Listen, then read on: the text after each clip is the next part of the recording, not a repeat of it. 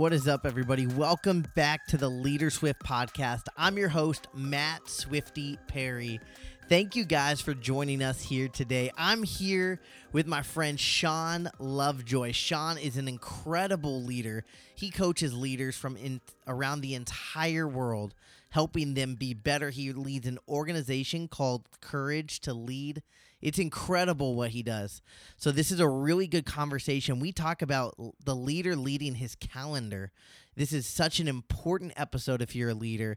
I encourage you to jump in, take some notes, and send this to a friend. And if you have some time, leave us a five star review, share it with somebody, and click the subscribe button. That way, you don't miss anything that we say. Any new released episodes, you'll get them straight into your podcast app. It's so cool. So we're going to jump straight into this conversation with Shawn Lovejoy.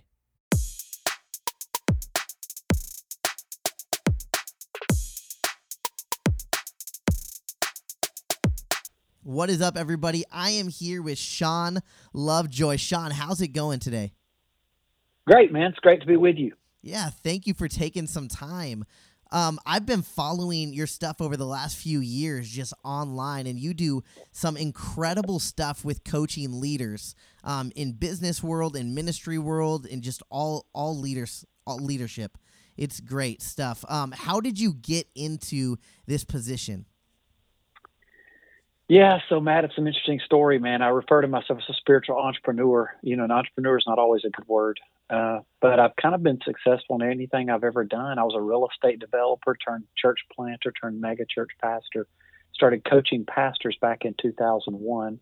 Always felt like an executive trapped in a pastor's body. You know, my closest friends were business people in the community.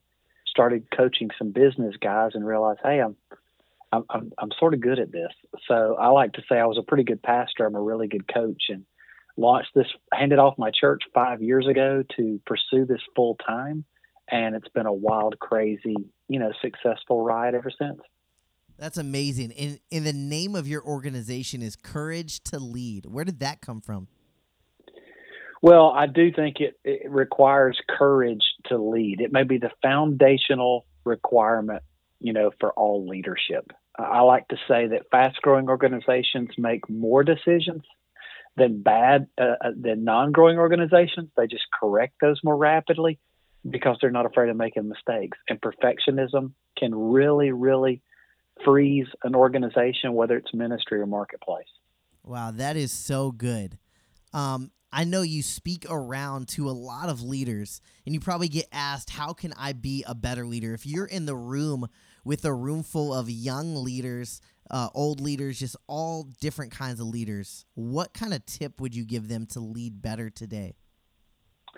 Yeah, so the most important things go on the calendar first. You know, when we're coaching leaders, one of the first things we do is perform a calendar audit. And um, you are a result of your calendar. So it's it's how you plan your day. And but I have leaders tell me all the time, I don't have time to read. I don't have resources for coaching.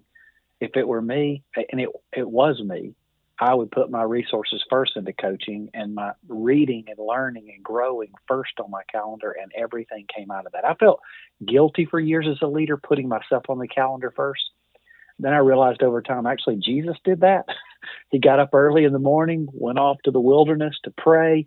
He refer- refreshed, replenished, received fresh vision from God. Then he made himself available to people.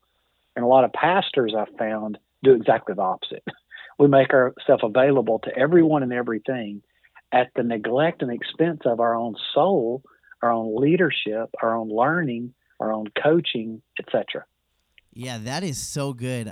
My wife and I actually just started this last week of sitting down on Sunday nights to go through our calendars with each other um, and to kind of plan that and, and exactly what you're saying planning out like i plan out all of my reading which webinars i'm going to listen to which podcast even i'm going to listen to on which day. And i put all of that on my calendar because i've just found i actually get it done when it's on my calendar. It makes a difference.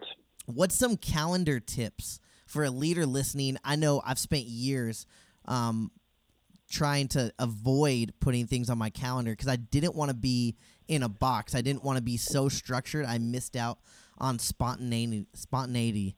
Um, what is some tips that you would give on how to lead your calendar well? Yeah, so my wife and I, we don't argue. It's more spiritual than that. We call it intense fellowship.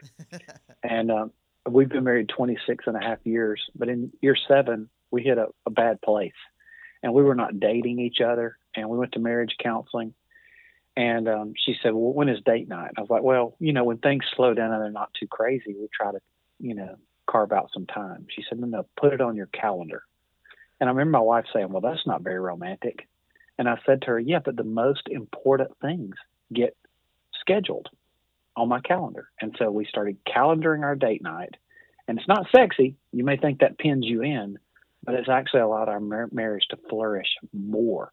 And I think the same is true with a routine. It doesn't pin you in more, it actually gives you more freedom and more opportunity to flourish by putting the most important things on your calendar. So I'm a big fan of starting your day right. The first two hours should be almost a religious routine every two hours. If you start the day right, it tends to be downhill after that.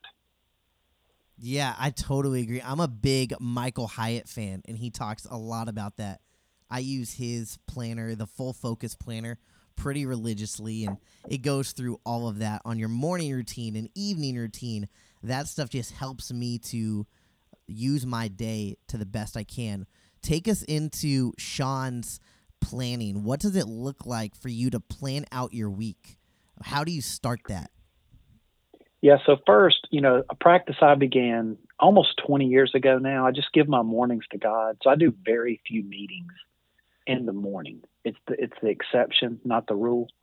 And that allows me my think time, my read time, my my planning time, my writing time, just all of that um, my all my growth and development happens in the morning. So I make myself available to other people pretty much from lunch on every day. So that gives me, you know, 13 to 16 hours weekly to work on me and to get better, to get better at my craft. And um, I have found, you know, a lot of pastors, for example, like their their preparation for their preaching gets crowded out by tyranny of the urgent well, your, your preaching needs to get better, my friend.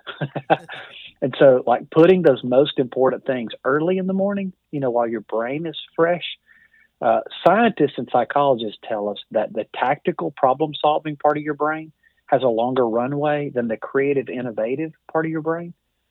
So by you waiting until you have time to crowd those things in, you're literally less creative and less innovative. I want the best brain space you know available for the creative innovative side of me. That makes me better but it makes my organization better. Yeah that's so good. The best leaders manage their energy levels. I know i get the most creative stuff done in the morning. So i'm just like you like i plan meetings and things like this in the afternoon so the morning i can really be creative and and do those things that needs to be done that's really and of cool. course, Matt, I have leaders say to me all the time, "Well, I'm not a morning person," and I would just say to you, "Well, that's a choice. That's a choice."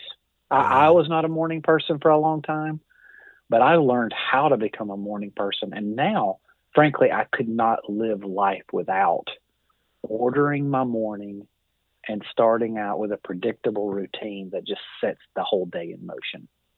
Yeah, that is so good what happens when a leader goes, say they go to a conference and that kind of changes their routine or they go on vacation that changes that morning routine. How have you found to be um, flexible and not married to your calendar but to still treat it really well? Yeah to me it's the difference between legalism and a system. You know if you get you have to give yourself grace. You know we, we my family's lived off a financial budget you know, for over 20 years now, and we realize life has surprises. Uh, my wife's my, my my oldest daughter is getting married in September, and so those are things you plan for. But there's always a few little things you didn't plan for that are unanticipated. So you have to adjust. You have to tweak the plan. You have to give yourself some grace, but you also have a plan for kind of getting back under budget. You know, after this storm, you know, blows onward. So I think both are really important, giving you some grace, but then some discipline to get back on it when this storm blows by. Yeah, that is that's really good.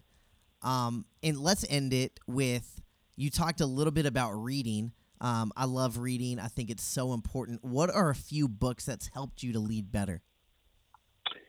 So I love Kotter's book, you know, creating a sense of urgency. Um, one oldie but goodie that's really, really helped me is also out of the, out of the marketplace called Execution, the Art of Getting Things Done is a really good one. Uh, I'm also reading Ray Dalio's book called Principles um, right now.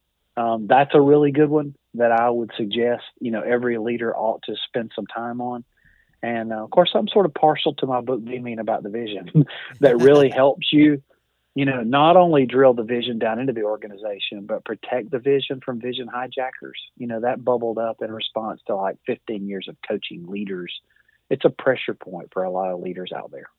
That's so good. Those are some great recommendations. Uh, if a leader is listening and wants to be more effective, I definitely think reading and actually applying because right sometimes we can just read and post it on instagram so everyone knows we read this leadership book um, but correct creating a system that works for us to apply something from those books changes the way you lead for sure yeah yeah that's so good thank you for joining us this morning shawn um, or whatever time people are listening to this it's morning it's mid-afternoon for me um, but thank you for spending some time with us Thank you, man. So awesome to be with you, and I'm cheering you on. Thank you, Shawn. Real quick, where can they find you on social media? Yeah, the best place to do it is on Instagram uh, at Shawn Lovejoy One, and that's also the handle for my Facebook page. So at Shawn Lovejoy One, and uh, I'm great about staying consistent on there and trying to add as much value as I can for leaders both in the marketplace and the ministry. Awesome. Thank you so much, Shawn. Thank you, my friend.